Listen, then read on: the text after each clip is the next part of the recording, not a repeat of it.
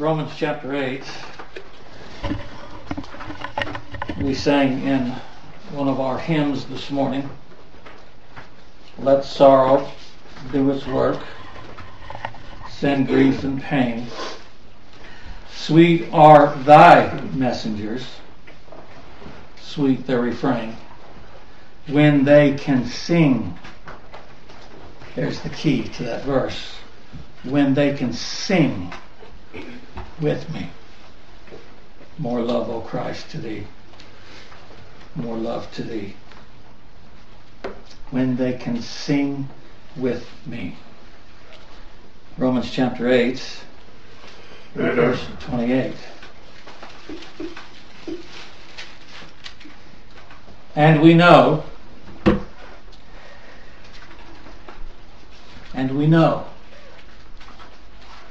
that all things work together for good to them that love God, to them who are the called according to his purpose. Let's pray. Heavenly Father, we do ask now the blessing upon the reading of thy word. I pray that our praise and our prayers have been pleasing and acceptable in thy sight, not on any merit of our own, but solely upon the merits of Jesus Christ. Yes. My Father, we all in this room this morning, more than likely, are very familiar with this passage of Scripture. And Father, I pray that you'd help us to see a little bit deeper, a little bit farther into its truths. That, Lord, you might you might reveal unto us, Lord, a pearl of great price that we have yet to see and to know. Father, may you be honored and glorified in all things that we say and do. For we ask these things in Christ's name. Amen. Amen. Amen. The Lord, again, this last week had providentially led me to this passage of Scripture when speaking to someone on the job, which I know not if they be a believer or not, but I gave every effort to explain to them this passage of Scripture and in some sense, the verses or the words of our Lord kept coming back to my mind when he quoted the Old Testament prophet and said, Seeing ye see, but ye perceive not, and hearing ye hear, and ye understand not. It's hard to attempt to explain the promises of God to someone that knows not God. And yet we pray that God give us the grace that we'd be able to continue preaching the unsearchable riches of Christ. And this verse 28 of Romans chapter 8 is truly a pearl of great price, which has enriched countless souls since its first recording many years ago. Since my youthful days as a new believer, when I was first introduced to this passage of Scripture, I have over the years often resorted to its divine truths in hopes of obtaining some sense, some understanding and comfort concerning the many fiery trials and afflictions which God had providentially wrought upon my life as a believer. The confusion which often arose within my heart and mind as to how all things could possibly work together for good, especially in those most difficult and trying of times, was often overwhelming. We read Romans chapter 8, verse 28, most of the time when we're in need of some kind of understanding or sense of the things going on in our life that we cannot comprehend. How could things that are uncomfortable and tormenting to the flesh, how could such things ever work together for good? And though I was very much aware of this verse of Scripture, in my haste to find an immediate answer as to how such afflictions could ever work together for my good? I believe the answer, like so many Christians, the answer was to be found in some yet undiscovered truth of God. I have yet to learn something about God. I have yet a truth to find. And so I diligently, which is not incorrect of itself, search scriptures in hope of finding an answer to Romans chapter 8, verse 28. Yet, like in most cases concerning God's Word, the answer and comforts are not found in some yet undiscovered truth of God, but in those divine truths we already know. And that happens most of the time. When we're confused about something concerning God or our Christian life, we usually think it's because it's some hidden, unknown truth of God that I have yet to learn, and so therefore we search diligently to find something new. When in reality, all we need to do is search those truths we already know. That pearl of great price hidden in what God has already revealed unto us. We need only to light a candle, as our Lord said in the parable of the woman and the pearl. We need only to light a candle and sweep the house till we find it. Hmm. Romans chapter 8, verse 28 answers itself. Sure. If we read it in the context of which Paul, led by the Holy Spirit, wrote it. The prophet Isaiah says, With joy we must learn to draw water out of the wells of salvation. Not by digging new wells, but by drawing from those wells of salvation already provided in hmm. Christ. Christians many times are in such a haste to find an answer to their problems they don't even realize the answer is right before them. It's in, it's in not what we don't know, it's what we do know, but we don't understand. Mm.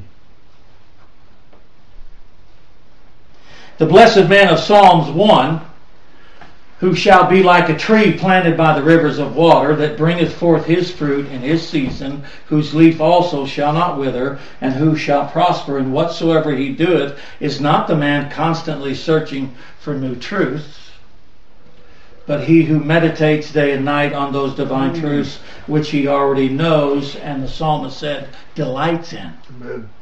You see, that's the difference. We're always on the search for something new when we haven't even learned what God has showed us already. What is truth? Pilate asked Christ when truth was sitting right in front of him. Learn, dearly beloved, when you find yourselves confused or amazed or astounded by something in your life, be it in your Christian life or in regards to God or your present trials and afflictions, Go, do not go search for something yet unlearned and hidden. Search those things you know. Mm.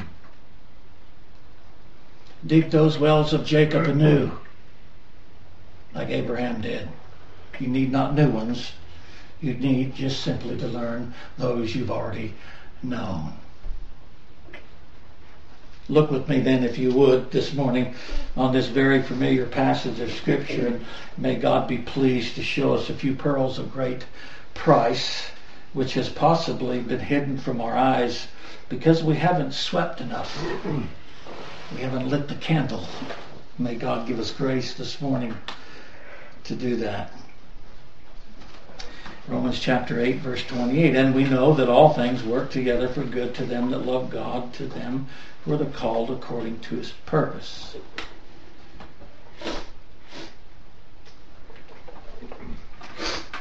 Verse 29. For whom he did foreknow, he also did predestinate. Stay with me. To be conformed to the image of a son, that he might be the firstborn many, many brethren. Moreover, whom he did predestinate, them he also called, and whom he called, them he also justified, and whom he justified, them he also glorified. What shall we say then? Now, again, I'm reading these words in the context of Romans 8:28. Keep Romans 8:28 in your mind. Okay? Keep it in your mind.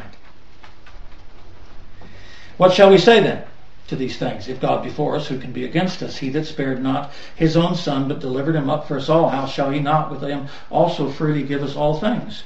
Who shall lay anything to the charge of God's elect? It is God that justifieth. Who is he that condemneth?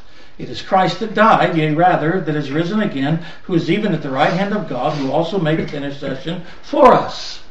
We know that all things work together for good. Keep that in the mind.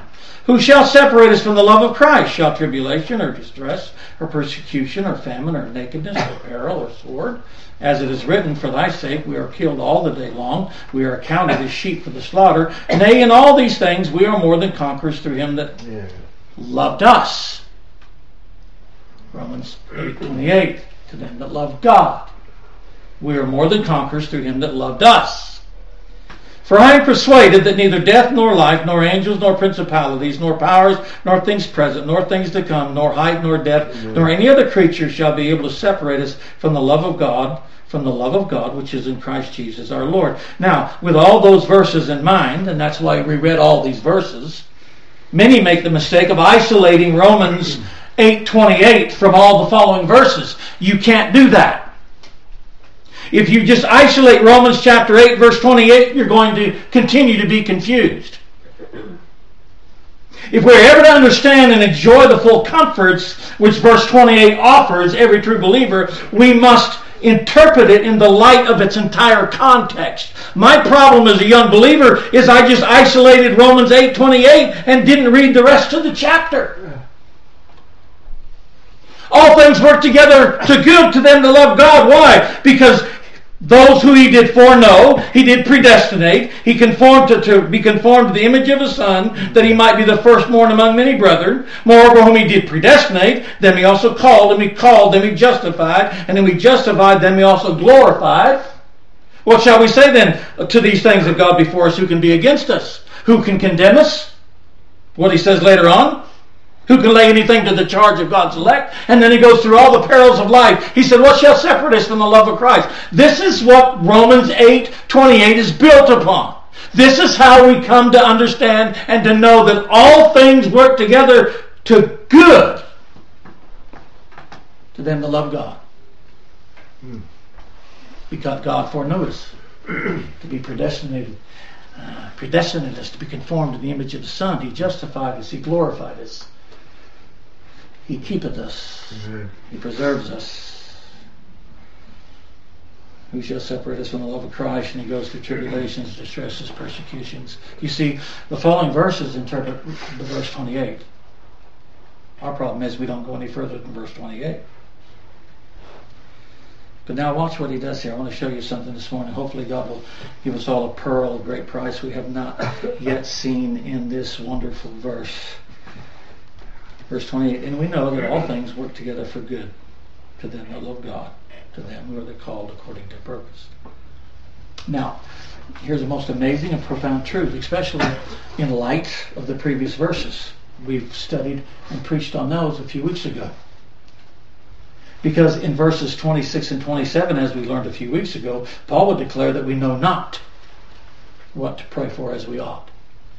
We don't know what to pray for as we yet here in verse 28 regarding the working of all things together for good paul says we know isn't that amazing we know not what to pray for as we ought but when it comes to all things working together for good paul says we know isn't that amazing Amen. when you think about it Amen. I mean, it shows the, the wonderful mystery behind prayer, but it, it proves that the Christian knows things that goes beyond all reason because he says we might not know what to pray for as we not, but when it comes to God sovereignly and providentially working all things together for our good, Paul said you should know that it works to your good. Amen. Isn't that amazing? Yes.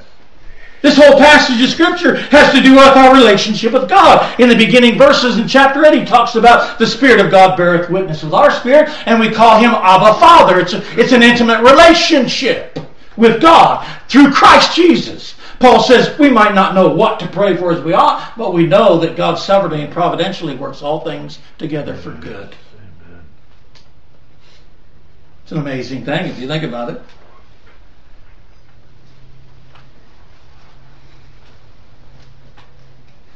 When God sovereignly and providentially works all things together for our good, the believer says, We know, we know this to be true.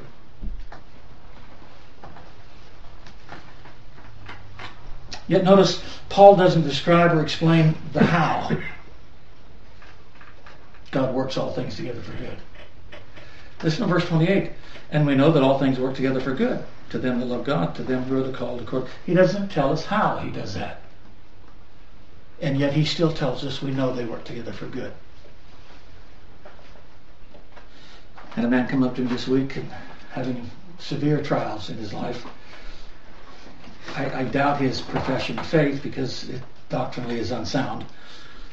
He has some kind of understanding of religion, but it's not true Christianity. He said, How can all these things befall me? I don't have any idea how they can. I mean, it just seems like when it rains, it pours. Everything seems to be crumbling down around me. And it drove home even more of what Paul is trying to explain to true Christians in Romans chapter 8, verse 28. Paul doesn't tell us how God is going to do that. He just tells us that we know. We always want to know the how. Lord, how can this affliction work for my good? It, it seems to be obvious that it's painful and it's not comfortable and it's not pleasant. How could this possibly, Paul doesn't say or describe how God does that. He simply says, we know it does. That's faith.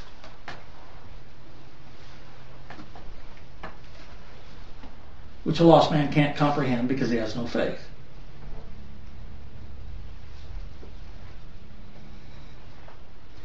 Most believers struggle with this divine truth because they want to know the how. We want to believe. We want to know that all things work together for good, but how? We want to believe that.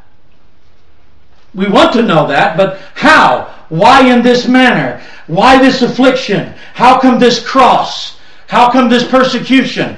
How can this possibly work together for good? Paul doesn't describe or explain the how.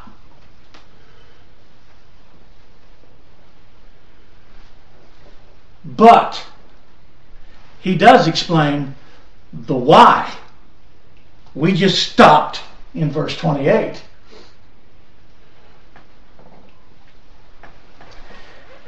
Let's read this again, just beginning of it. I'm not going to read all the verses again, but listen to it now in the light of what I just said. Verse 28 And we know that all things work together for good to them that love God, to them who are the called according to his purpose. For, here's the why, not the how, for whom he did foreknow. Foreknow is not simply a, a mere intellectual understanding that he knew us before, it's, a, it's an intimate word.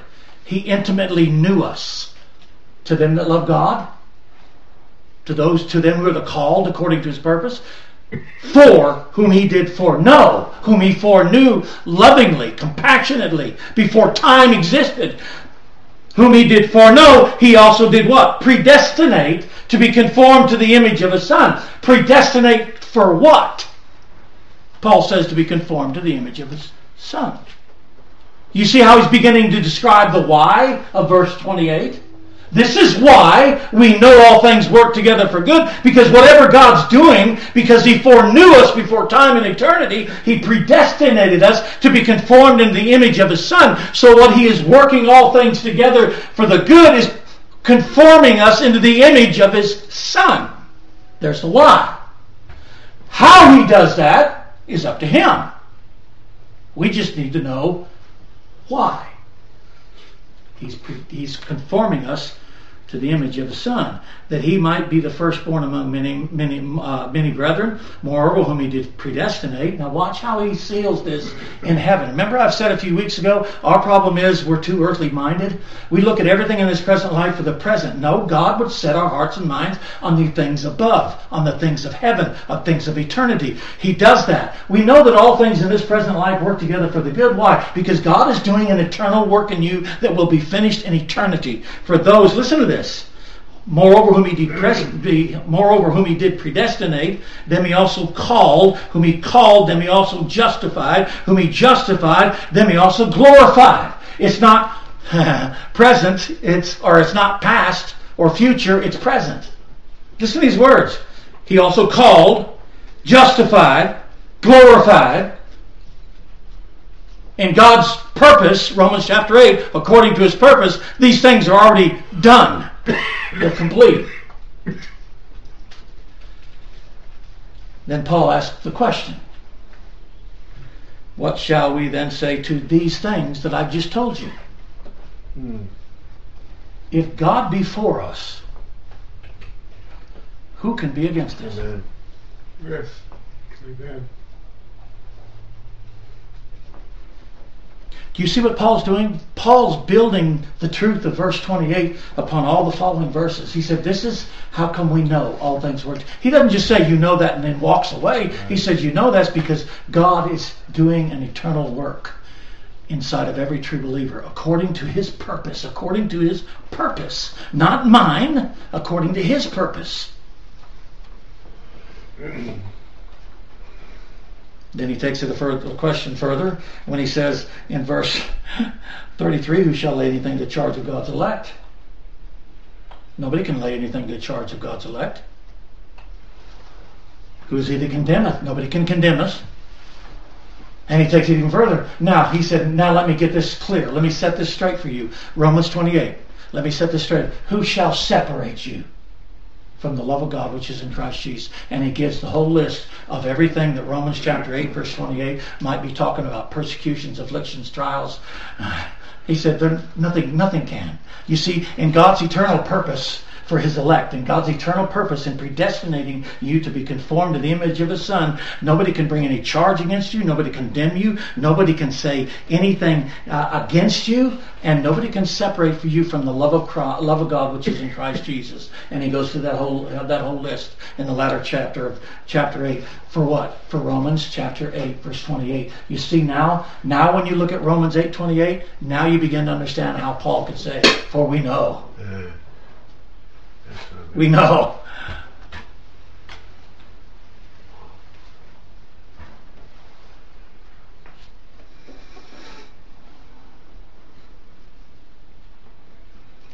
Nothing shall hinder, nor harm, nor separate the true believer in God's working all things together for good. That's what he's basically saying. Nothing. All these following verses dearly beloved, shed light on what Paul was declaring in verse 28. And they are the believer's assurance of knowing that all things work together for good. So don't isolate Romans 8:28 without reading the context because if you do, you'll miss out on what Paul is trying to say. How sweet their refrain when they can sing with me when they can sing with me. Beloved, nothing has been more confusing to believers down through the centuries than the afflictions of the believer. The afflictions of Job. Why does we all know the verse in Psalms? David struggled with. Why do the wicked prosper? And it seems like I've washed my hands in vain. And we look at all these things, and it bothers us sometimes. Sometimes when God providentially, sovereignly puts us in a position in life to where we're suffering severely, we want to raise our hands and say, "But God, why? Why this? How come?"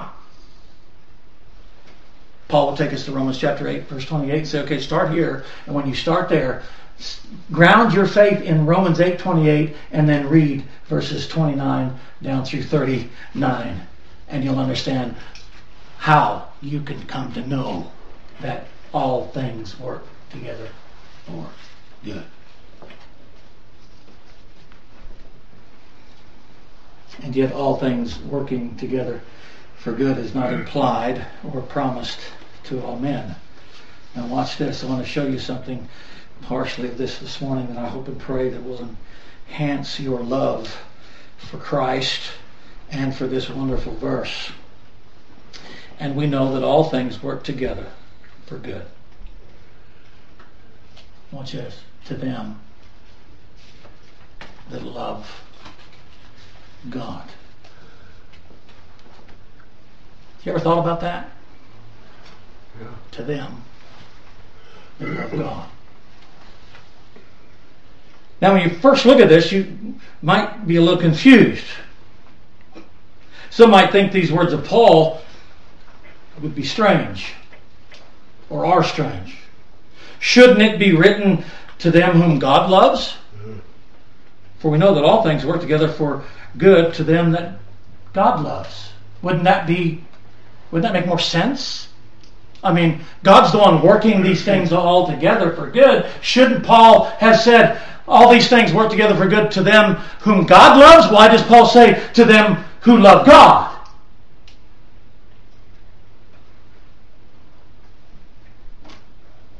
Quite a few years and never give much thought to that. You know, there's a lot of talk of God loving us, and as there should be. For he loved, uh, we love him because he first, uh, First John said, loved us. There's a lot of talk about God loving us, but Paul declares that it's those who love God. Mm. He declares it's those who love God who know all things work together for good. Think about that for a minute. All those who love God know that all things work together for good. Let me ask you this question, and we'll continue on for a few more minutes. Do you love God? I didn't say, do you profess to know or profess to love God? Do you love God? We put a lot of emph- emphasis on God loving us. It's easy for someone to say, oh, God loves me. But do you know, do you realize God's love for us is evident in how we love, how much we love Him? That's why when people say, "Oh, I love God," or, or "God loves me," I'm sorry, they say, "Oh, no, no, God loves me anyway." They go to church, they don't read the Bible, they don't pray, they don't live a righteous, holy life, they don't try to please God, they don't try to live for Christ's honor and glory. Well, that's not very good love, is it? to say you love your spouse and then you go out and commit adultery multiple times a month, it's, it's not love, is it? Hmm. Paul says, those who love God know that all things work together, not those whom God loves, those who love God. it's exclusive. Remember when Peter fell, denied the Lord three times? You think, I mean, if if it was if I was in that position, you think that the Lord would come up and say, Peter, I want you to be assured that I still love you. He didn't say that. Mm. They're sitting along that fire and they're just talking away. It's the third time Peter has met Christ since he denied him. Christ has not mentioned a word about it until this third time. And he's cooking that fish away, and all the disciples are sitting around, and he, the Lord speaks up and he says, Peter, Mm. son of Jonah, lovest thou me? Mm. You'd think that should be the other way around. Don't you think Christ should assure Peter that Christ still loves him? That's what Christ said. Christ said, Peter, do you love me? Mm. We don't put enough emphasis on our love to God. No. We really don't. Why not? Know, it's a wonderful thing to be loved. But do you know it's also a wonderful thing to love? Are you following me? Amen. It's a wonderful thing to be loved, but it's also a wonderful thing to love. You know, my heart goes out to all those this morning who hear this message, even here and maybe even on the internet, and even the individuals I talked to this week, because they know nothing of loving God. And that's a sad thing. You can sit there all day long and say, God loves you. And you're hoping and praying and struggling in your heart that that might, might be true and that one day, uh, you know, when you die, that it's true that God loves you. No, if you don't love God now, if you don't love God now, Christ said, let him be Maranatha, Athanatha. To that point. Stumble over that my tongue. But let him be accursed. If any man love not Christ. You see, you're cursed if you don't love God. It's a wonderful thing to be loved. It's just as wonderful to love. So Paul says, those who love God know that all things work together for good. Why? They trust Him. They've read the rest of the verses. God before me, who can be against me? Who can lay anything to the charge of God's elect? Who can condemn me? Who can separate me from the love of God, which is, I love Christ so much. I love him so dearly. It doesn't matter how he works things together for my good. I love him so dearly and so supremely. It doesn't matter. Because I know that whatever he's got planned for me, it's going to be for his glory and for my good. I find no room in my heart to complain. I find simply love for Christ.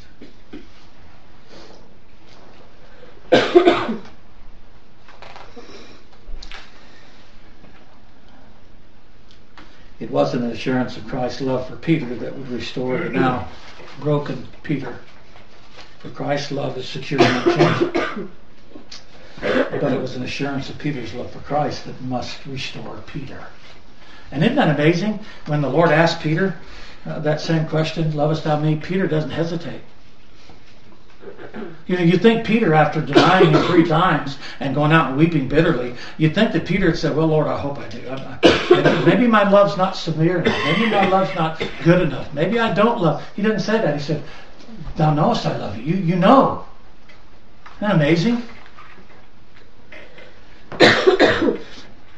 Just as we are secure that Christ will always love us, dearly beloved, when once the love of God is shed abroad in our hearts by the Holy Spirit of God, we love Him back supremely as well. Lord, thou knowest that I love thee. We love God, yes, because He first loved us, but the divine evidence of God loving us first is that we love Him in return. You know, if many professing Christians' lives today were evidenced by their love for God, not their profession of God's love for them, many would fall short because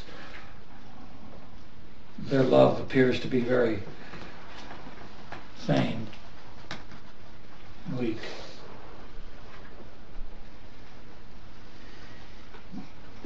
What's the great commandment? Love the Lord thy God with all your heart, and all your soul, and all your mind. That's a commandment. But it's also a commandment with great blessings. It's a promise. God would have nothing short than our entire heart, mind, and soul. You know that? Nothing short of that. That's why Paul says, those who love God know that all things work together for good. Because they love they love God. That old missionary, which I've quoted many times, McCheyne, I'm never weary of quoting it, said, God has come down and stolen my heart and ran away to heaven with it. Many are, many are quick to speak of God's loving them, and yet the struggle in their hearts and minds to find some kind of assurance of that. And when God, like I said, the Holy Spirit, according to Romans 5, sheds abroad in our hearts the love of God, our hearts in turn love God back.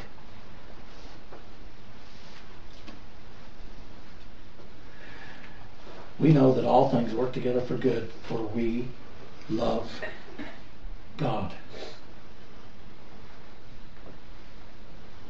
Isn't that amazing? Mm. Simplicity of that. Mm.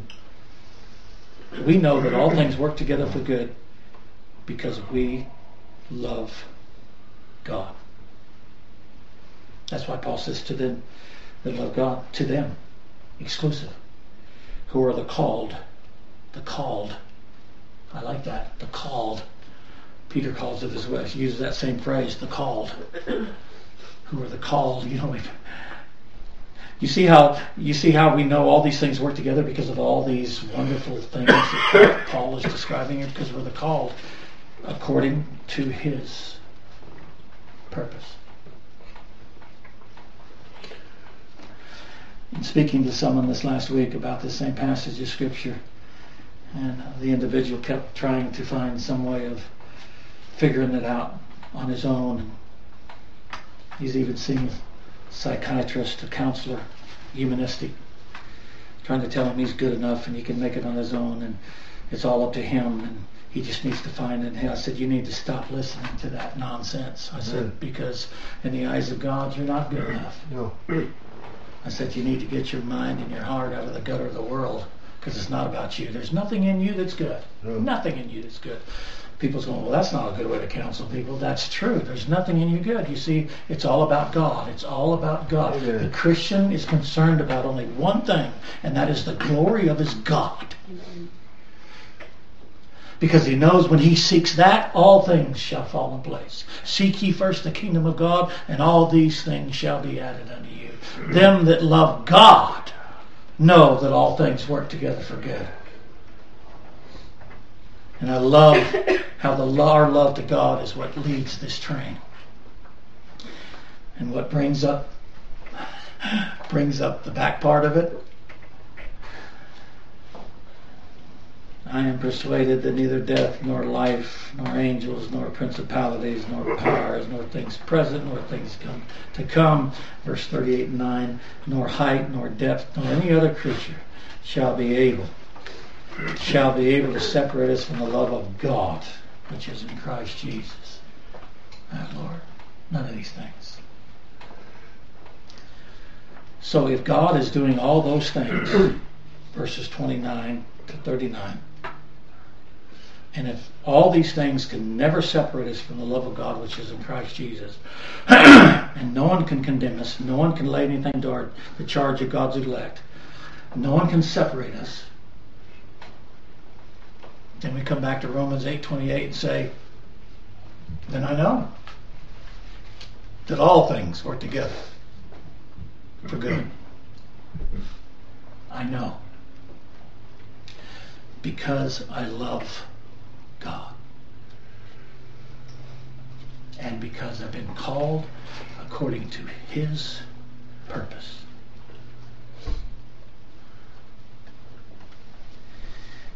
Beloved, when you find yourselves struggling in any part of your Christian life, it doesn't matter if it's trying to find questions or trying to find answers, I mean, or whether you're struggling with present position, your lot that God has given you.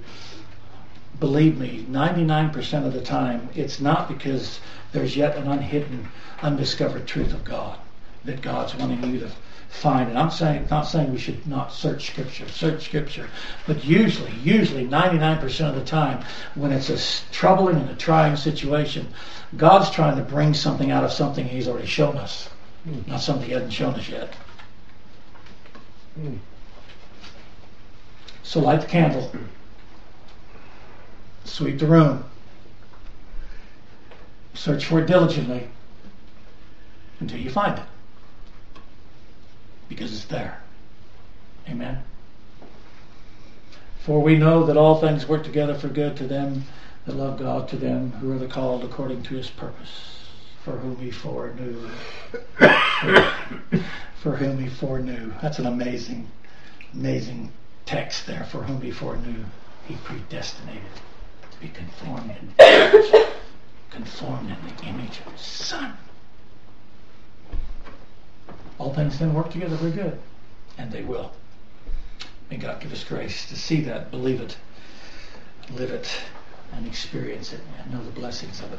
Let's pray. Heavenly Father, we do thank you now, Lord, for your word. We thank you, Lord, how it clears up any confusion that we have as believers. We thank you, Lord, that you, you do work all things, all things together, both bad and good, for our good. We thank you, the Lord, you allow us to love you as we as we do. We thank you, the Lord, that you called us according to your purpose. That Lord, you foreknew us before the foundations of the world, before we were even born in the very wombs of our mothers. Lord, you knew us by name. Lord, who shall separate us from the love of God which is in Christ Jesus? Help us, Lord God, we pray, to ever look heavenward, to set our affections on things above and not on things of the earth. Lord, may we seek to honor and glorify you in all things, trusting in you and knowing with a full heart of assurance, no matter what happens in this life, all things, you will work together for our good. We ask these things now in Christ's name. Amen. Amen. Amen.